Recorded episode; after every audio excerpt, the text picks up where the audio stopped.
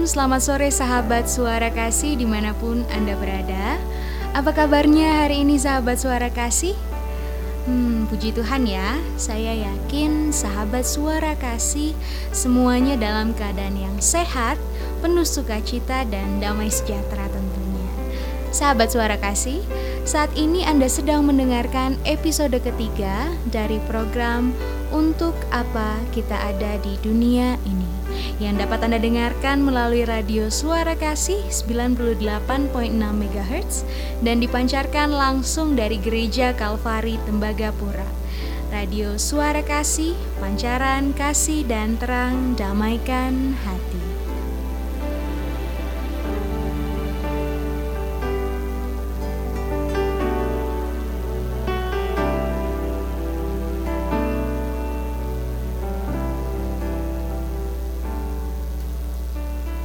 Sahabat suara kasih, pada episode ketiga, khusus pada minggu ini, siaran kita di hari Kamis. Adapun pembacaan kita pada hari ini berjudul Apa yang menggerakkan kehidupan Anda. Dan bersama dengan saya, Mika, akan menemani sahabat suara kasih sekalian selama kurang lebih 40 hingga 45 menit ke depan. Kita akan bersama-sama mendengarkan renungan, serta mencari tahu apa sih yang menjadi tujuan dan makna kita semua ada di dunia ini dan tentunya melalui kebenaran firman Tuhan juga. Namun, sahabat suara kasih, sebelum kita memulai mendengarkan pembacaan kita pada sore hari ini, mari kita satukan hati, kita mari berdoa. Selamat sore Bapa, selamat sore Roh Kudus.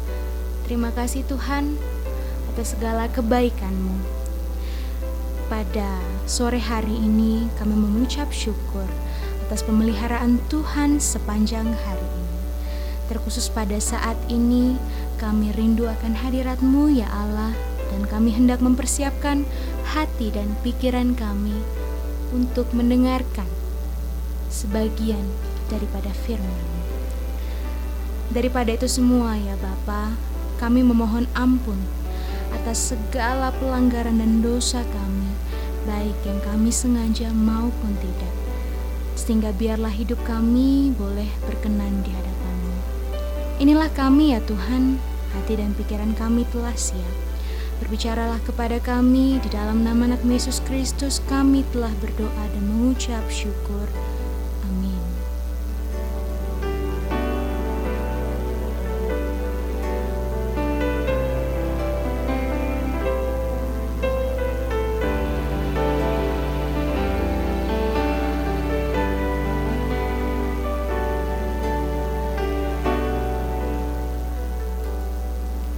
Sahabat suara kasih, sesuai dengan judul bacaan kita pada hari ini, kita mau bersama-sama mencari tahu kira-kira apa sih yang menggerakkan kehidupan kita hari-hari ini. Namun, sebelum kita mendengarkan pembacaan ini lebih jauh lagi, mari kita dengarkan sebuah pujian yang berjudul Setiap Langkahku oleh Japa Sisi Worship Youth. Selamat mendengarkan.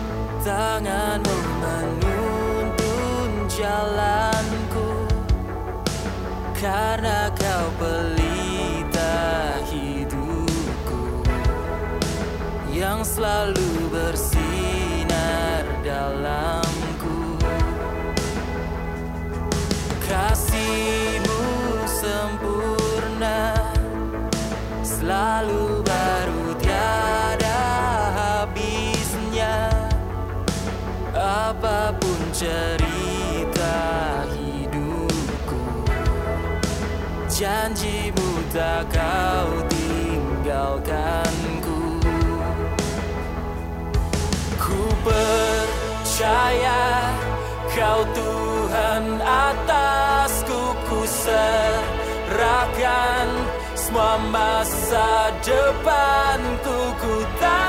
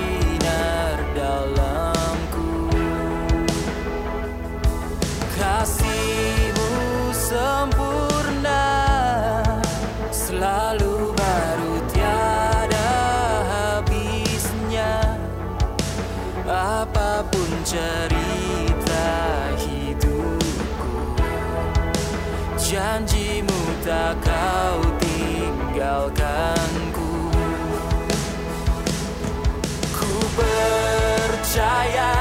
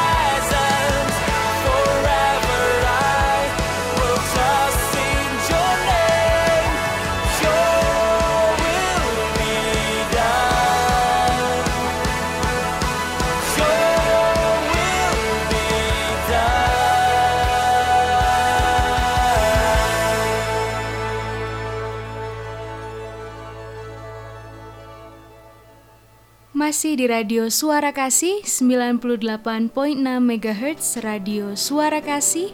Pancaran kasih dan terang damaikan hati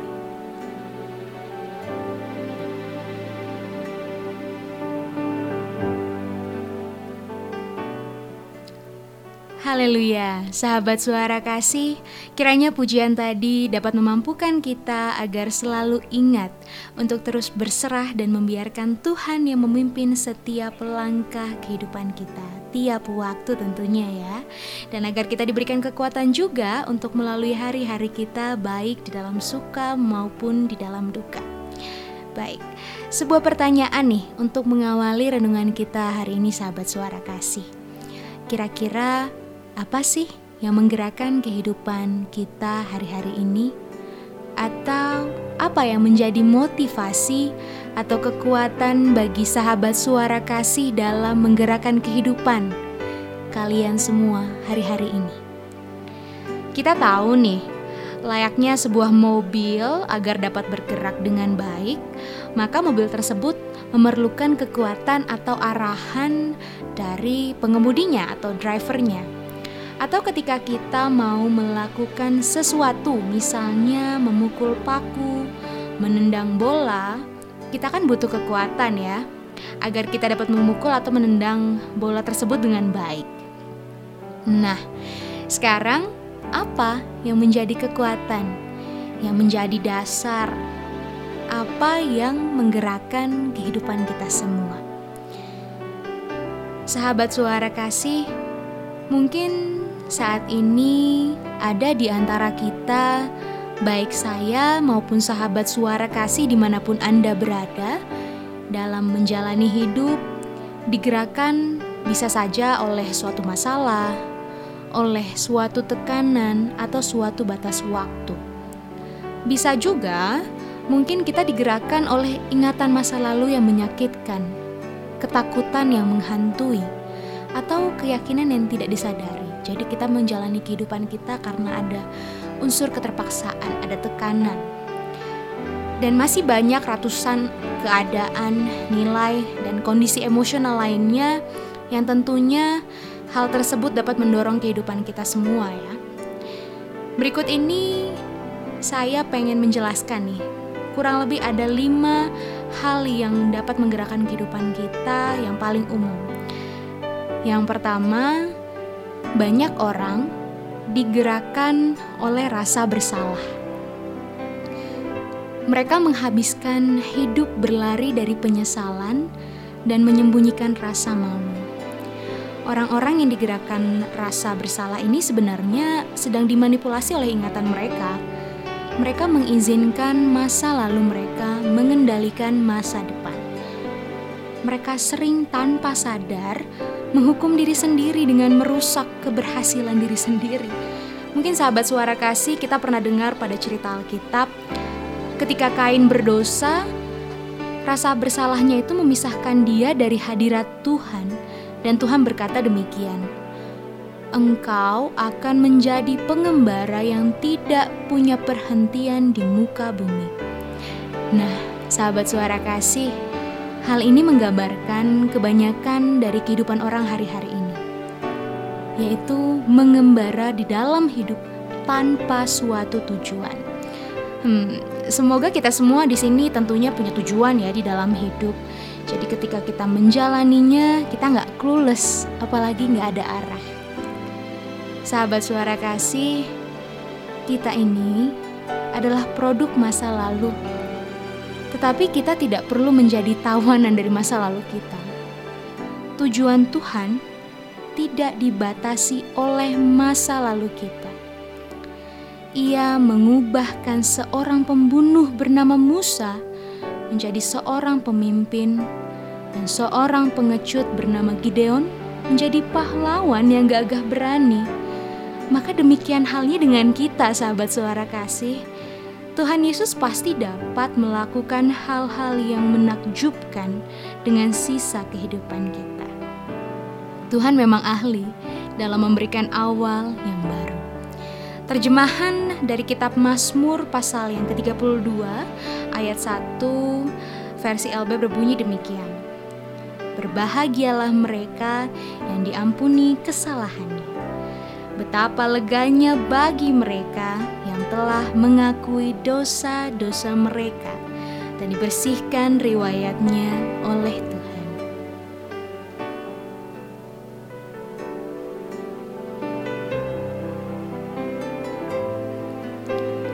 Yang kedua, banyak nih orang yang kehidupannya digerakkan oleh kebencian dan kemarahan. Orang-orang tersebut mencengkram sakit hati dan tidak pernah mengatasinya. Mereka bukannya melepaskan sakit hati melalui pengampunan, tetapi justru menghidupkannya berulang kali di dalam pikiran mereka. Ada juga sebagian orang yang digerakkan oleh kebencian itu diam, bungkam, dan menyimpan kemarahan mereka. Mereka dendam. Sedangkan ada juga orang yang meledakkan kemarahan itu justru kepada orang lain yang belum tentu bersalah. Nah, sahabat suara kasih, kedua respon ini tidak sehat dan tidak menolong. Kebencian akan selalu menyakiti kita lebih dari orang yang kita benci ketika orang yang menimbulkan kemarahan itu mungkin sudah lupa apa yang pernah ia lakukan dan dia sudah melanjutkan kehidupannya. Sedangkan kita mungkin yang masih menyimpan kebencian itu, kita terus menikmati luka batin dari apa yang terjadi di masa lalu dan itu tidak baik. Sahabat suara kasih, coba perhatikan deh. Mereka yang telah menyakiti Anda maupun saya, kita di masa lalu itu tidak akan terus-menerus menyakiti kita sekarang, kecuali kita terus menyimpan rasa sakit itu melalui kebencian. Masa lalu kita sudah lewat, sahabat suara kasih. Tidak ada yang akan dapat mengubahnya. Jadi, kita hanya akan menyakiti diri sendiri dengan kepahitan yang kita simpan.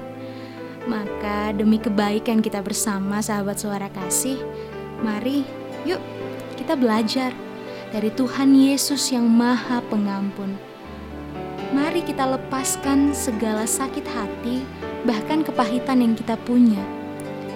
Karena Alkitab berkata di dalam Ayub pasal yang kelima ayat 2 versi Alkitab udah dibaca, begini bunyinya. Membuat diri dengan cemas, dengan kebencian adalah hal yang bodoh dan tak masuk akal. Kemudian, hal yang ketiga, banyak orang digerakkan oleh ketakutan.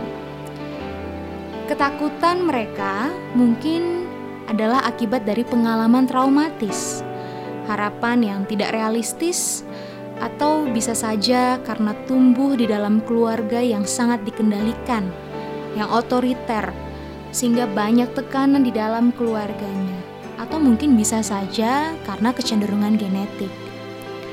Namun, apa pun penyebabnya, mereka yang hidupnya digerakkan oleh rasa takut pasti akan sering kehilangan kesempatan besar, sahabat suara kasih karena mereka tidak berani melangkah keluar dari zona nyaman. Mereka hanya mau merasa aman, menghindari risiko, dan mencoba memelihara status quo.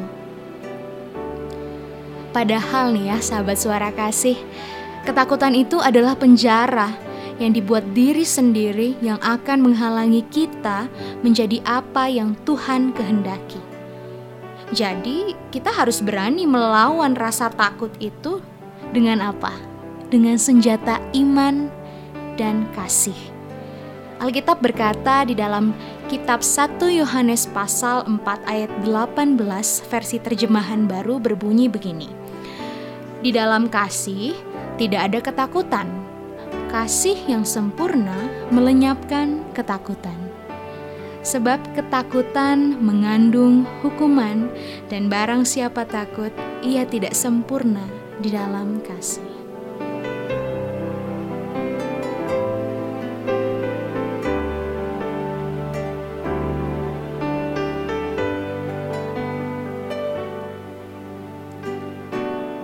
Sahabat suara kasih, Hal yang keempat nih, yang menggerakkan kita manusia di dalam hidup adalah banyak orang yang digerakkan oleh karena materialisme, karena kekayaan, hal-hal duniawi yang bersifat sementara. Keinginan mereka untuk memiliki segala-galanya menjadi tujuan utama di dalam hidup mereka. Dorongan untuk selalu menginginkan lebih banyak ini didasarkan pada konsepsi yang sebenarnya keliru yang mengatakan bahwa begini. Memiliki lebih banyak akan membuatku merasa lebih bahagia, lebih penting, dan lebih aman. Sekilas secara duniawi terdengar logis ya sahabat suara kasih. Tetapi perlu kita ketahui, ketiga hal tersebut tidaklah benar Kepemilikan hanya memberikan kebahagiaan sementara karena benda tidak berubah. Nanti pada akhirnya kita akan merasa bosan dan menginginkan yang lebih baru, lebih besar, dan yang lebih baik. Jadinya nggak pernah habis sahabat suara kasih. Kalau kita nggak pernah mengerti apa arti kata cukup. Kalau kita nggak mengerti apa itu bersyukur. Kadang mungkin kita juga berpikir begini. Jika aku memiliki lebih banyak, aku akan menjadi orang yang lebih penting. Hal ini merupakan sebuah mitos. Nilai diri dan nilai benda tidaklah sama. Nih, perlu kita ingat bersama bahwa nilai diri kita tidak ditentukan oleh harta yang kita miliki di dunia dan Tuhan juga berkata bahwa harta yang paling berharga bukanlah harta yang ada di dunia, karena itu semua fana. Atau kita juga pernah mendengar mitos yang paling umum dan sering kita dengar mengenai uang, yaitu jika kita memiliki lebih banyak uang, itu akan membuat kita merasa lebih aman. Itu tidak benar. Kekayaan dapat hilang dalam sekejap melalui berbagai faktor yang tentunya nggak bisa kita kembalikan. Nah, sahabat suara kasih, keamanan yang sebenarnya itu hanya dapat ditemukan pada apa yang tidak pernah dapat diambil dari kita, yaitu hubungan kita dengan Tuhan. Dan yang terakhir nih, sahabat suara kasih, hal kelima yang banyak menggerakkan atau menjadi alasan penggerak dari kehidupan seorang, yaitu banyak orang digerakkan oleh kebutuhan untuk diterima, haus akan pengakuan. Mereka membiarkan harapan orang tua atau pasangan hidup atau anak-anak atau guru atau teman mengendalikan kehidupan mereka. Banyak orang dewasa masih mencoba mendapatkan pengakuan dari orang tua yang sulit disenangkan. Sebagian yang lainnya didorong karena ada tekanan dari teman sebaya atau mungkin dari rekan kerja. Tapi ya sahabat suara kasih, saya tidak mengetahui ya apa kunci yang dapat diperlukan seseorang agar menjadi sukses. Tapi satu hal yang pasti, satu kunci agar kita manusia bisa gagal, yaitu ketika kita mencoba menyenangkan semua orang. Kita harus sadar sahabat suara kasih kalau kita gak bisa selalu sesuai maunya semua orang. Dikendalikan oleh pendapat orang lain itu adalah jalan yang pasti membuat kita menuju kehilangan tujuan Tuhan untuk kehidupan kita. Karena Tuhan Yesus berkata, tidak seorang pun dapat melayani dua Tuhan. Sahabat suara kasih, masih banyak hal lain yang mungkin menjadi alasan atau penggerak dari kehidupan kita. Tapi, kalau itu berasal dari dunia, maka itu hanya berujung pada suatu kesia-siaan. Dan mungkin kita nggak akan pernah merasa puas di dalam kehidupan kita dan kita nggak tahu apa arti itu bersyukur. Tidak ada hal yang lebih berarti daripada mengetahui tujuan Tuhan untuk kehidupan kita, dan tidak ada yang dapat menggantikannya jika kita nggak tahu apa tujuan Tuhan untuk hidup kita. Apa pun itu, keberhasilan, kekayaan, kepopuleran, atau kesenangan dunia sekalipun itu nggak bisa karena sahabat suara kasih, tanpa tujuan, hidup itu akan menjadi suatu gerakan tanpa arti, kegiatan tanpa arah, dan peristiwa tanpa alasan. Tanpa tujuan, hidup kita jadi tidak berarti, menjadi dangkal, dan tidak berarah.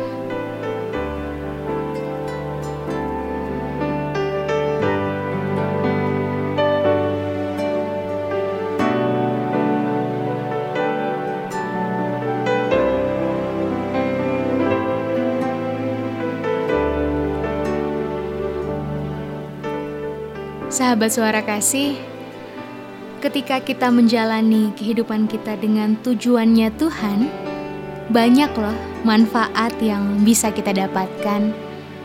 Yang pertama nih, ketika kita mengenali tujuan hidup kita, itu memberikan arti pada kehidupan kita.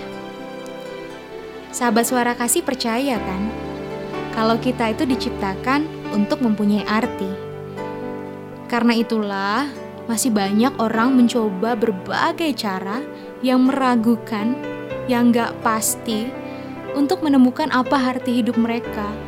Baik itu melalui astrologi, atau ilmu kebatinan, atau zodiak misalnya.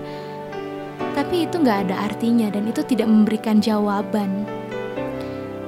Jika hidup mempunyai arti, kita dapat menanggung hampir setiap segala masalah. Dan tanpa itu, tidak ada yang dapat ditanggung. Tanpa tujuan, kita nggak punya pengharapan, sahabat suara kasih. Harapan sama pentingnya seperti udara dan air di dalam hidup kita. Kita memerlukan harapan untuk bertahan, Dr. Bernie Siegel mendapati bahwa ia bisa memprediksi nih pasien kanker mana yang dapat bertahan dengan sebuah pertanyaan. Anda mau hidup sampai berapa tahun? Mereka, pasien-pasien kanker yang benar-benar memiliki tujuan hidup, pasti berani menjawab, "Ya, saya mau hidup panjang." dan hampir dapat dipastikan mereka adalah orang-orang yang dapat bertahan. Jadi, sahabat suara kasih, harapan muncul karena ada tujuan. Jika kita tidak berpengharapan, bertahanlah. Perubahan luar biasa pasti akan terjadi di dalam kehidupan sahabat suara kasih ketika kita mulai menjalaninya dengan tujuan. Tuhan berkata pada kitab Yeremia pasal yang ke-29 ayat 11 versi terjemahan baru demikian bunyinya. Sebab aku mengetahui rancangan-rancangan apa yang ada padaku mengenai kamu.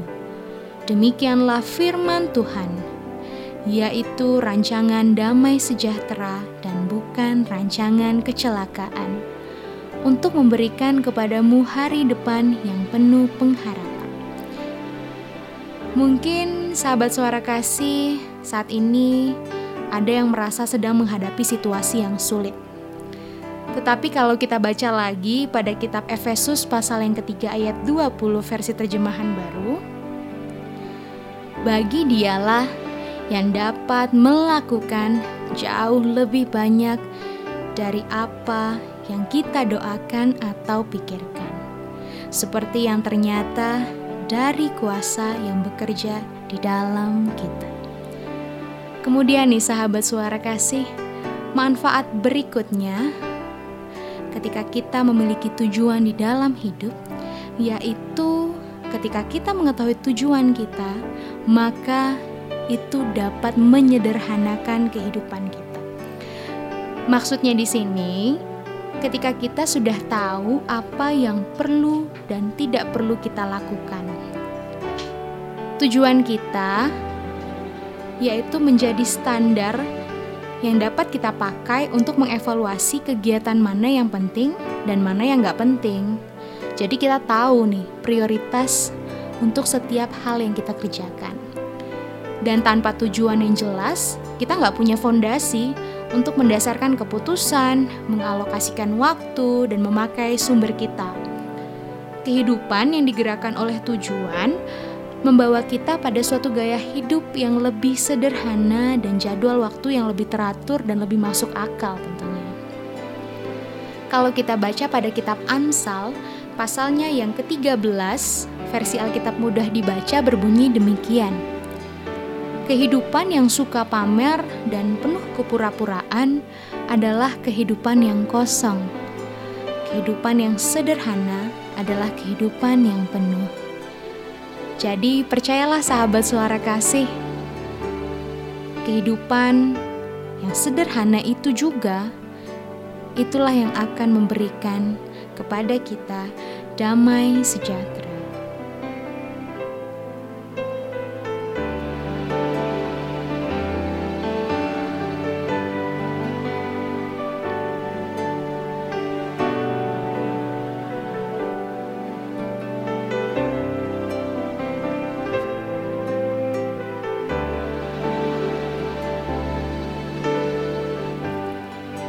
Sahabat suara kasih, manfaat yang berikutnya nih, ketika kita punya tujuan, maka tujuan tersebut bisa memberikan kita fokus pada kehidupan kita. Jadi, tujuan ini tuh memusatkan upaya dan energi hanya pada apa yang penting. Ketika kita punya tujuan, kita bisa jadi lebih efektif dan lebih selektif tanpa kita sadari ya sahabat suara kasih. Bahkan saya sendiri juga sering kok mengalaminya. Ketika saya mengerjakan sesuatu, kerap kali saya mudah terdistraksi oleh hal kecil lainnya. Dan hal itu bisa membuat fokus saya jadi buyar dan saya nggak bisa melanjutkan kegiatan saya yang sedang saya kerjakan. Henry David Thoreau memperhatikan bahwa orang sering kali hidup dalam keputusasaan yang diam. Tapi gambaran yang lebih baik untuk masa kini adalah kegiatan yang tanpa tujuan. Banyak orang bersikap seperti gyroskops yang berputar dengan sangat cepat tetapi tidak berpindah ke mana pun. Jadi dia banyak melakukan kegiatan, banyak melakukan hal tapi nggak ada hasilnya seperti itu. Tanpa tujuan yang jelas, kita akan terus berubah arah, pekerjaan, bahkan hubungan, atau mungkin komunitas di gereja dan hal-hal lainnya. Dengan berharap, dengan adanya perubahan itu bisa menyelesaikan setiap kebingungan atau mengisi kekosongan hati kita. Atau mungkin kita juga berpikir, mungkin sekarang akan berbeda. Padahal, hal-hal tersebut tidak akan menyelesaikan masalah yang sebenarnya adalah karena kita kurang fokus dan kita nggak punya tujuan di dalam hidup kita. Alkitab berkata, jangan hidup sembarangan. Jangan hidup semaunya. Lalu kalau kita melihat kehidupan dari Rasul Paulus yang dapat dikatakan sendirian memperluas kekristenan di seluruh kekaisaran Romawi, rahasianya Rasul Paulus adalah kehidupan Rasul Paulus itu terfokus. Rasul Paulus berkata, "Aku memfokuskan seluruh energi pada satu hal, melupakan masa lalu dan memandang masa depan." Jadi, sahabat suara kasih, jika kita ingin kehidupan kita berdampak, fokus. Berhentilah bermain-main, sahabat suara kasih. Berhentilah melakukan hal yang tidak berguna. Kurangi aktivitas kita. Dalam artian, kita memangkas kegiatan-kegiatan yang tidak penting dan lakukanlah hanya yang paling penting. Jangan samakan antara aktivitas dengan produktivitas ya sahabat suara kasih. Nah, kemudian nih sahabat suara kasih, manfaat yang keempat apabila kita memiliki tujuan, tujuan itu yang nantinya akan memotivasi kehidupan kita. Tujuan tentunya pasti akan menimbulkan gairah. Tidak ada yang lebih memberikan kekuatan dibandingkan dengan tujuan yang jelas. Ketika kita tahu apa yang kita inginkan, pastikan kita akan berusaha untuk mendapatkannya, bukan?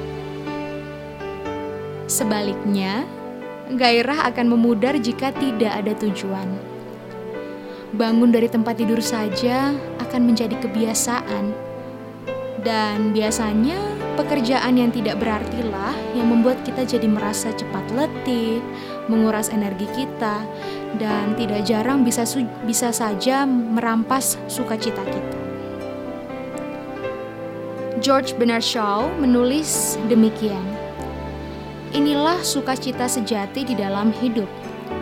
Mengerti bahwa kita dipakai untuk tujuan yang kita sadari sebagai hal yang besar. Menjadi kekuatan alami bukannya keluhan rasa sakit atau kesedihan yang egois dengan menggerutu bahwa seakan-akan dunia tidak memberikan segala sesuatu untuk membuat kita bahagia.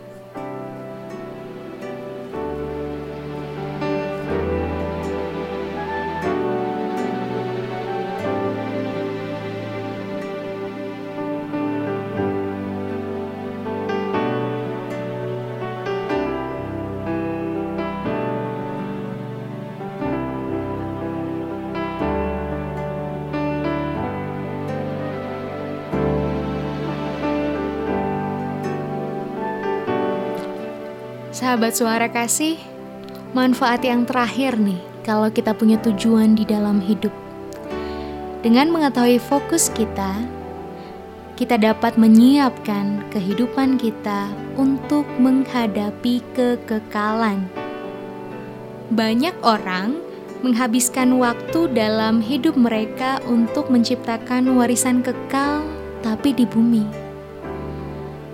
Mereka ingin dikenang ketika mereka pergi. Tetapi yang paling penting bukanlah apa yang dikatakan orang lain tentang kehidupan kita, melainkan apa yang Tuhan katakan, yang sering kali gagal dimengerti oleh kebanyakan orang, yaitu bahwa semua pencapaian pada akhirnya akan lewat, catatan akan rusak, reputasi memudar, dan pujian dilupakan. Nah, ini nih poin penting bagi saya dan sahabat suara kasih. Hidup untuk menciptakan warisan duniawi adalah tujuan yang dangkal. Penggunaan waktu yang lebih bijaksana adalah membangun suatu warisan yang kekal. Keberadaan kita di bumi bukanlah untuk dikenang, kita ada di sini untuk mempersiapkan diri menghadapi kekalan yang sebenarnya. Sahabat suara kasih, pesan untuk kita semua yang tertulis di dalam kitab Roma pasal yang ke-14 ayat 10b versi terjemahan baru berbunyi demikian. Sebab kita semua harus menghadap tahta pengadilan Allah. Kemudian pada Roma pasal 14 ayat yang ke-12 berbunyi demikian.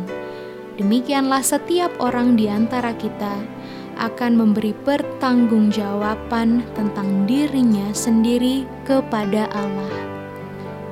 Jadi, sahabat suara kasih, ketika nanti tiba masanya penghakiman, Ia yang Maha Kuasa akan memeriksa kehidupan kita Inilah ujian akhir sebelum memasuki kekekalan. Dan puji Tuhan, Tuhan Yesus sudah memberikan kita clue nih yang bisa kita dapatkan dari Alkitab. Kira-kira pertanyaan apa yang mungkin akan Tuhan utarakan di masa penghakiman? Yang pertama, Tuhan akan bertanya, "Apakah engkau apakah yang engkau lakukan terhadap anakku Yesus Kristus? Tuhan gak akan menanyakan latar belakang agama atau pandangan doktrinal atau lain sebagainya. Tapi satu hal yang penting adalah apakah kita sebagai orang Kristen, sebagai orang yang percaya, anak-anak Allah, kita sudah menerima apa yang dilakukan Yesus untuk kita serta kita belajar untuk mengasihi dan percaya kepadanya. Karena Yesus berkata demikian, Akulah jalan, kebenaran, dan hidup. Tidak ada seorang pun yang datang kepada Bapa kalau tidak melalui aku. Kemudian pertanyaan berikutnya. Tuhan akan bertanya, apakah yang engkau lakukan atas pemberianku? Maksud dari pertanyaan ini, apa sih yang kita, saya dan sahabat suara kasih lakukan di dalam kehidupan kita dengan semua karunia, talenta, kesempatan, energi, relasi, sumber daya yang sudah Tuhan berikan kepada kita? Apakah kita sudah memanfaatkannya, sudah mengelolanya dengan baik, atau kita memakainya hanya untuk kepentingan diri kita sendiri, atau justru kita sudah melakukan sesuai dengan tujuan yang Tuhan kehendaki di dalam kehidupan kita. Sahabat suara kasih, yuk mari kita sama-sama renungkan kedua pertanyaan ini. Pertanyaan yang sederhana tetapi cukup dalam ya sehingga kita bisa tahu apakah selama kita hidup kita sudah mengandalkan Tuhan. Apakah kita sudah menjadikan Tuhan sebagai pokok, sebagai dasar di dalam menjalani, di dalam menggerakkan setiap kehidupan kita?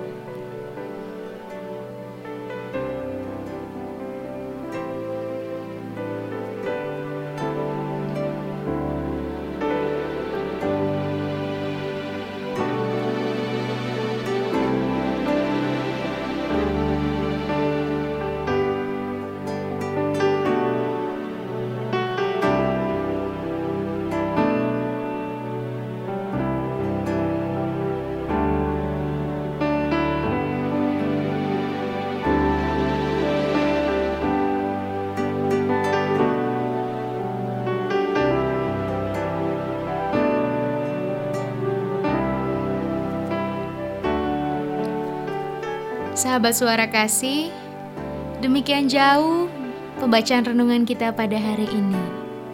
Banyak hal yang kita pelajari hari ini ya. Apa saja yang menggerakkan kehidupan kita, kemudian manfaat yang kita dapatkan ketika kita memiliki tujuan hidup, dan pertanyaan-pertanyaan yang membuat kita merenung apakah selama kita hidup kita sudah mengandalkan Tuhan, menjadikan Tuhan sebagai yang utama di dalam kehidupan kita. Semoga renungan kita pada hari ini dapat membantu kita ya untuk terus bertumbuh di dalam iman dan membantu kita untuk semakin sadar bahwa di dalam hidup ini setiap langkah kehidupan kita kita harus terus mengandalkan Tuhan agar Dia yang menjadi dasar di dalam setiap hal yang kita kerjakan di dalam kehidupan. Dan kiranya renungan kita pada hari ini bisa menjadi berkat bagi diri kita, bagi setiap kita, dan bisa menjadi berkat bagi orang-orang di sekitar kita. Namun, sebelum menutup program ini dengan doa penutup, kita akan dengarkan satu buah pujian lagi dari Frankie Kuncoro yang berjudul Tuhan Yesus yang kuandalkan.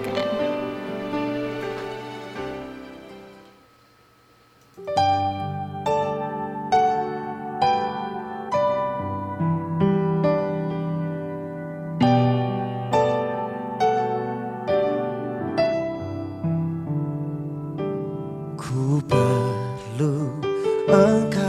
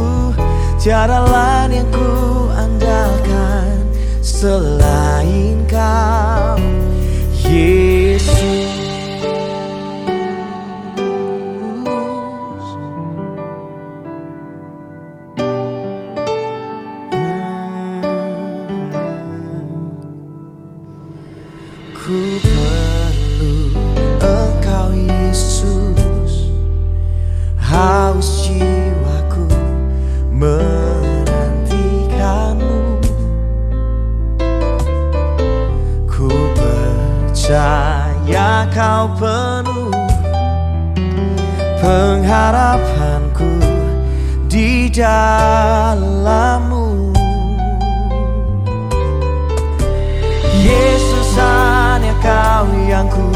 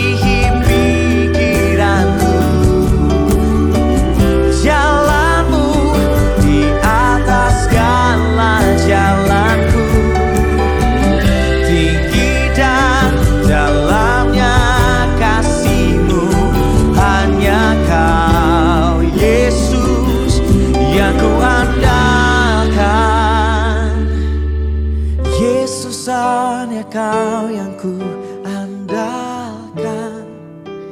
Melebihi siapa pun juga.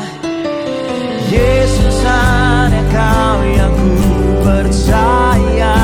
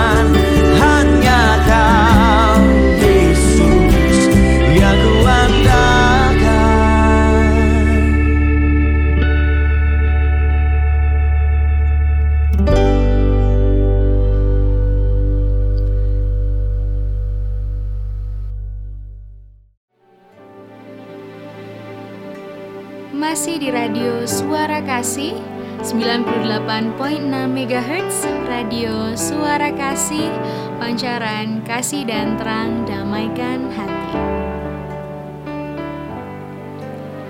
Sahabat suara kasih, tidak terasa kita sudah di penghujung acara pada hari ini. Maka untuk mengakhiri siaran kita, kita akan menutupnya dengan doa. Mari kita bersatu di dalam doa. Segala puji syukur, hormat, dan kemuliaan kami naikkan kehadiratmu yang kudus, Bapa yang mulia yang kami sembah di dalam nama Yesus Kristus. Kami bersyukur jika kami telah selesai membaca renungan pada hari ini. Kiranya apa yang telah kami dengarkan dan kami renungkan bisa menjadi rema dan pelita di hati kami untuk menjalani hari-hari kami ke depannya. Tuhan melalui bacaan hari ini, kiranya kami boleh terus bersyukur dan atas apa yang boleh Tuhan berikan dalam kehidupan kami. Kiranya Tuhan, kami boleh mengetahui apa tujuan Tuhan di dalam kehidupan kami. Kami boleh tahu apa yang Tuhan kehendaki bagi kami. Dan biarlah kami selalu berserah dan mengandalkan Tuhan di setiap langkah kami, agar kami tidak kehilangan arah, agar kami tidak kehilangan tujuan, dan biarlah setiap langkah kami boleh menuju pada satu tujuan yang kekal, yaitu Engkau ya Bapa. Kami juga mau berdoa ya Tuhan atas orang-orang yang mungkin pada saat ini masih belum dapat mendengarkan kebenaran firman Tuhan. Biarlah mereka boleh mengetahui kebenaran-Mu Bapa, baik melalui radio suara kasih maupun melalui media lainnya, sehingga nama Tuhan boleh semakin ditinggikan. Kami juga mau berdoa untuk perusahaan kami bernaung PT Freeport Indonesia, kontraktor dan privatisasi, serta untuk negara kami dan tanah tercinta tanah Papua. Untuk para pemimpin dan seluruh jajarannya, Kiranya Tuhan boleh memberikan berkat dan hikmat di dalam mengemban segala tanggung jawab yang ada. Tuhan Yesus, kami percaya bahwa kehidupan kami selalu ada di bawah pemeliharaan dan kendali Tuhan. Lawat kami, Tuhan, setiap segala kondisi kami, dalam kondisi bencana, sakit, penyakit, atau apa pun yang melanda kehidupan kami. Kami mau angkat kepadamu kami beriman bahwa Engkau tidak meninggalkan kami, dan setiap langkah kehidupan tidak pernah lepas dari campur tangan kasih Tuhan yang terus menolong kami. Tuhan, kami juga mau berdoa untuk gereja kami, GKI Kalvari Tembagapura, untuk radio suara kasih, untuk setiap program yang ada di dalamnya, para penyiar, serta seluruh pelayan Engkau yang terlibat kiranya Tuhan terus mampukan untuk melayani demi hormat dan kemuliaan bagi Allah. Daripada itu semua Tuhan kami menyadari bahwa kami adalah manusia yang tidak luput dari dosa. Ampunilah kami Tuhan atas segala pelanggaran kami, baik terhadap sesama kami terlebih terhadap Engkau. Apabila setelah ini Tuhan kami akan melanjutkan aktivitas kami, pekerjaan kami, kiranya Tuhan boleh berkenan untuk menyertai kami, menuntun kami, agar setiap yang kami lakukan boleh berkenan di hadapan Tuhan. Demikianlah doa, ucapan syukur dan permohonan kami yang masih jauh dari sempurna ini ya Bapa. Dan kami telah selesai berdoa dan doa ini kami alaskan hanya di dalam nama anakmu Yesus Kristus. Haleluya. Puji Tuhan, amin.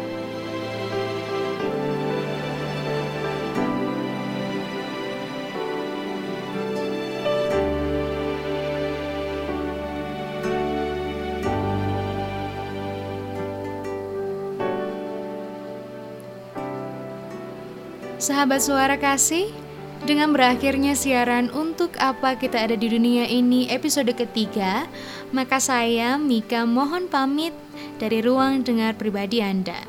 Dan jangan lupa untuk terus mendengarkan siaran untuk apa kita ada di dunia ini.